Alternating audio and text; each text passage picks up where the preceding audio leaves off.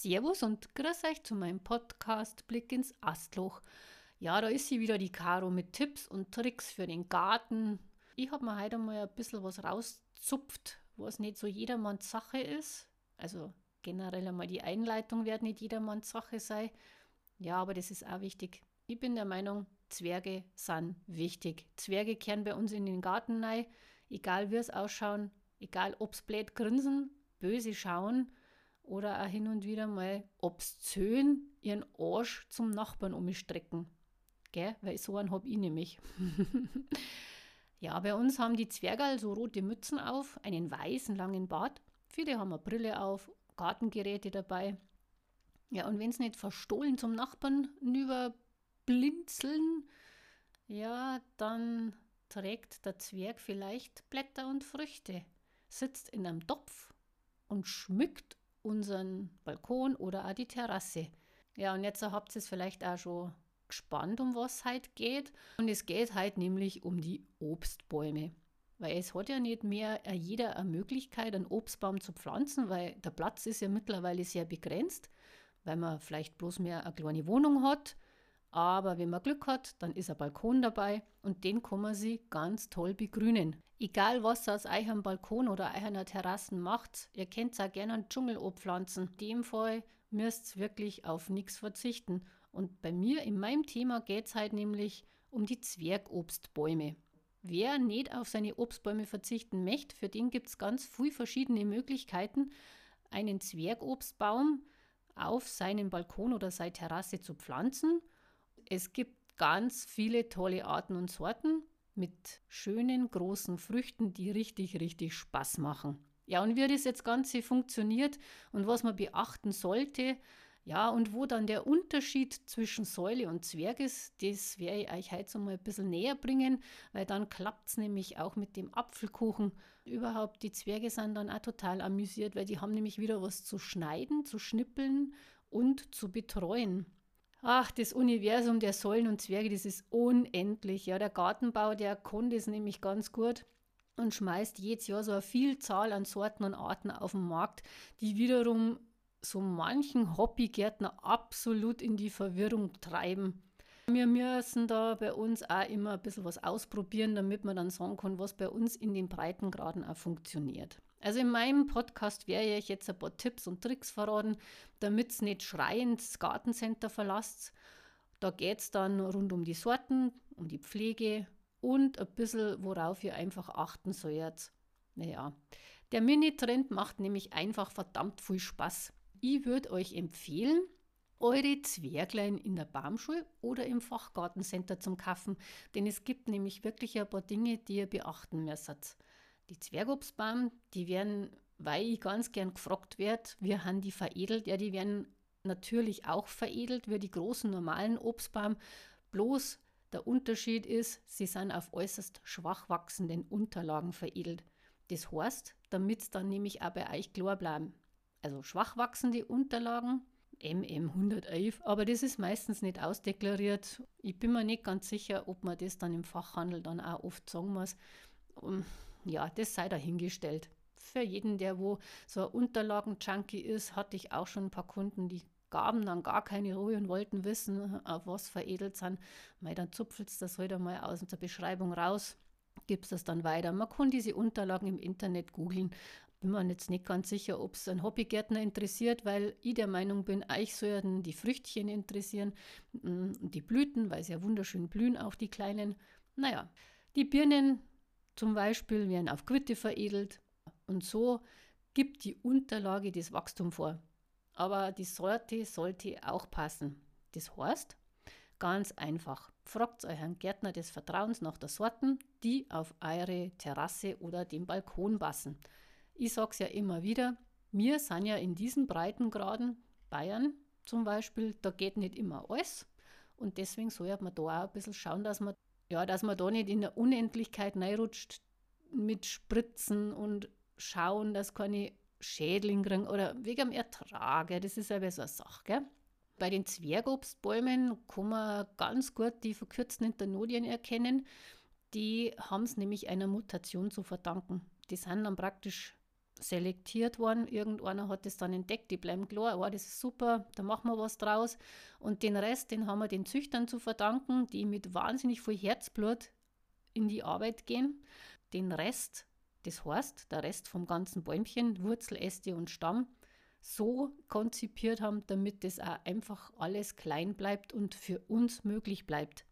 Der Vorteil von so einem Zwergobstbaum, er braucht fast keinen Platz und ist somit ideal für kleine Balkone und Terrassen. Natürlich fühlt er sich auch in Beeten wohl, wobei da sind es dann tatsächlich nicht so langlebig oder noch weniger langlebig wie im Topf oder im Trog oder im Hochbeet auch. Da geht er dann auch ganz gut, der Bäuminger. Also die Früchte der jeweiligen Obstgehölze wären ungefähr gleich groß wie die von einem normalen Obstbaum. Natürlich ist der Ertrag jetzt nicht so ganz hoch, aber man hat schön was draufhängen und das schaut ja ganz nett aus. Nachteile. Sicher, alles was so verzüchtet ist oder gezüchtet ist, hat natürlich seine Nachteile und da ist jetzt wieder diese Langlebigkeit, die bei einem normalen Obstbaum über 20 Jahre hinausgehen kann. Aber bei den Zwergerl muss man halt Abstriche machen. Also die Zwergerl sind auch ein bisschen pflegeintensiver und da es meistens in Töpfen stehen, sollte man große Töpfe wählen, mindestens 30 Liter. Gell? Weil alles, was mini-futzi klar ist, kann natürlich nicht wachsen und alles, was in die Wurzel rein geht, geht nach oben weg. Und wenn da nichts rein kann, praktisch der Baum sich nicht entfalten kann, kann man auch oben auf keine Frucht hoffen, ja. Als Erde nimmt man her eine gute Kübelpflanzenerde, die kriegt es in jedem Fachhandel. Eine Gartenpflanzerde könnt ihr auch nehmen. Mit Schafwollpellets würde ich es aufdüngen. Dann ganz zum Start vielleicht noch Hornspäne mit rein. Die brauchen natürlich relativ lang, bis die umgewandelt sind. Dann geht ein Biodüngergranulat, das kann man in die Erde mischen. Übers Jahr war es natürlich nicht verkehrt, wenn man das Ganze mit einem Biogemüse-Gartendünger flüssig düngt. Da gibt es auch wieder so Variationen in Obst und Beeren. Was noch nicht verkehrt ist, starke Trockenheit und Staunässe vermeiden, weil die begünstigen wiederum die Schädlinge und die Krankheiten. Damit die Freude nicht trübt, Stauhitze sollte man auf jeden Fall vermeiden. Das ist ganz wichtig. Das habe ich auch in meinen anderen Podcasts schon über die ganzen Pflanzen immer wieder mal gesagt, dass es nicht so optimal ist. Und wir alle Gartenpflanzen wünschen sich auch unsere Zwergchen und Säulen den Wind und den Regen auf den Blättern und in den Blättern.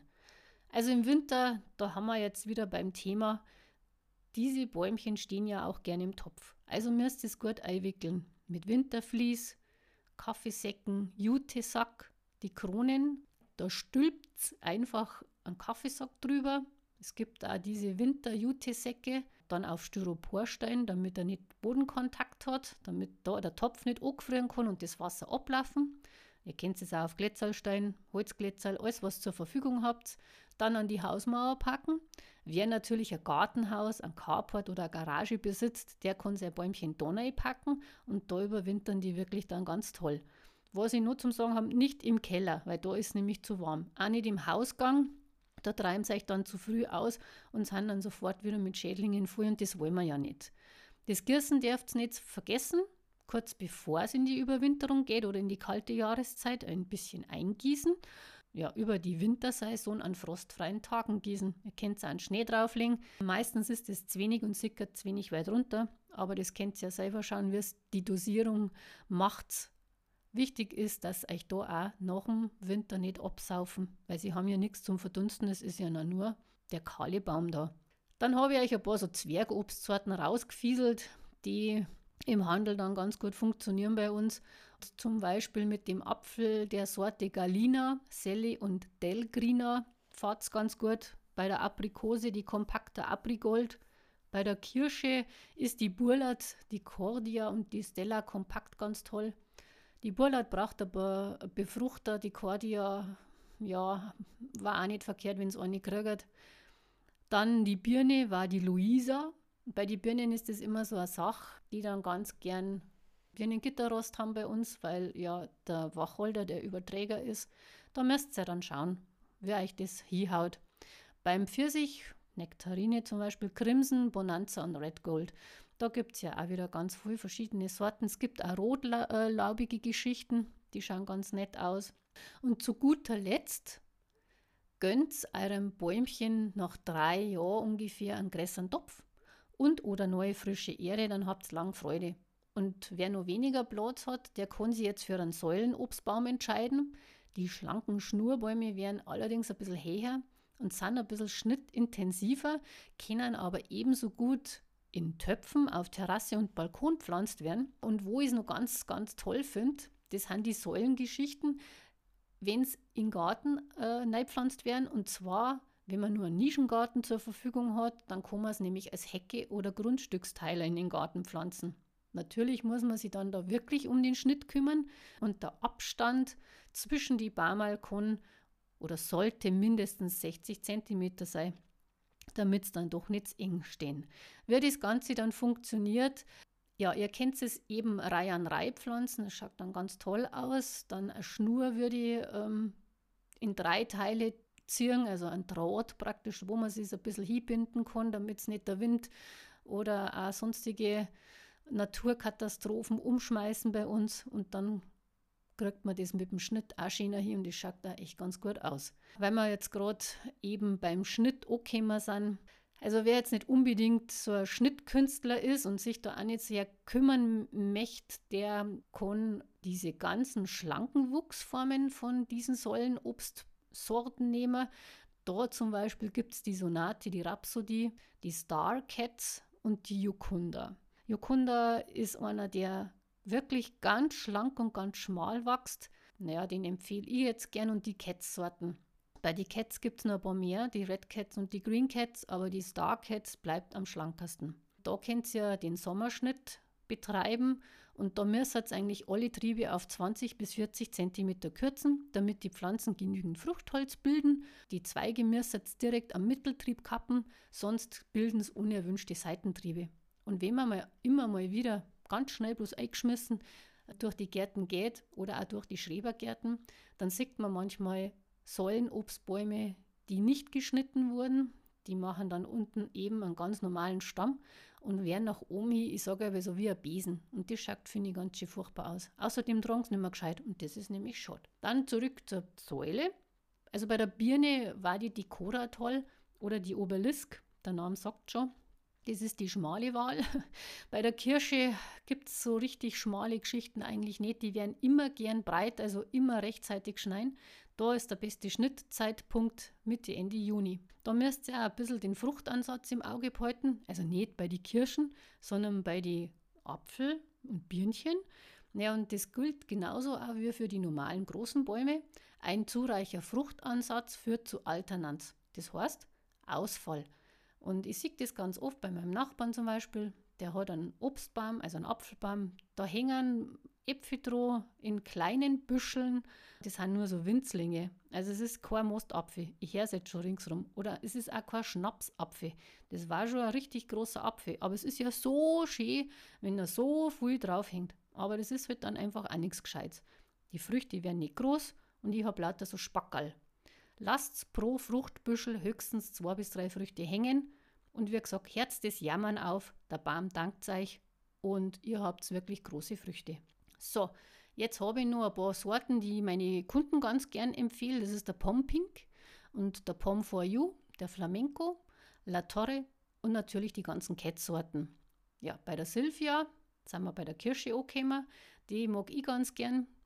Und wenn es noch eine Gisela gibt, dann wäre die Gisela eine ganz langsame Geschichte, die gut funktioniert. Bei der Aprikose ist die Frutoni Aprikompakt. Da wandeln die Sorten gern. Da muss man eben schauen, was der Handel so gibt, weil Aprikose, Pfirsich, Nektarine sind einfach eben so ein bisschen Pfirsich-Kräuselkrankheit anfällig. Natürlich auch die kleinen. Also bei Aprikose, Pfirsich, Nektarine war auch noch wichtig die warme Standardregel, die genauso wie auch bei den großen Bäumen gilt, zumindest in unseren Breitengraden, also red von Bayern, gell. Gern an einem Westspalier Hauswand stehen und die Säulen dann ebenso geschützt stehen. Das war schon wichtig, weil sonst hat man da echt keine Gaudi damit, gell. Die Überwinterung gut, genauso wie bei den Zwergerl. Und wenn die dann gut überwintert habt, dass ihr es im Frühjahr früh genug wieder aufmachen, damit dann die Luft reinkommt.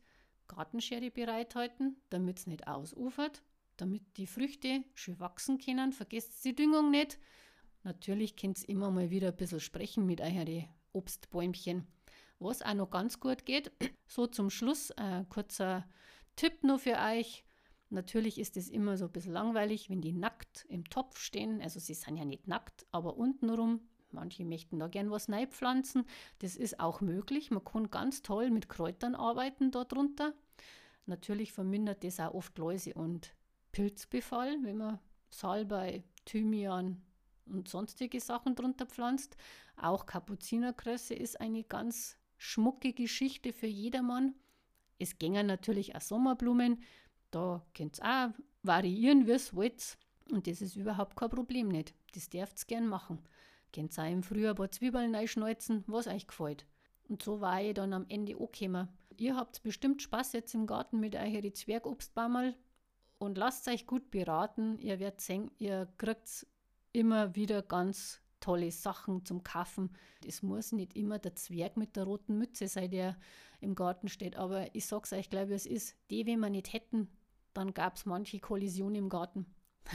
Und so wünsche ich euch jetzt einmal ein schönes Tage. Viel Spaß beim Pflanzen. Also, pfiat euch und Servus. Genießt euer Leben.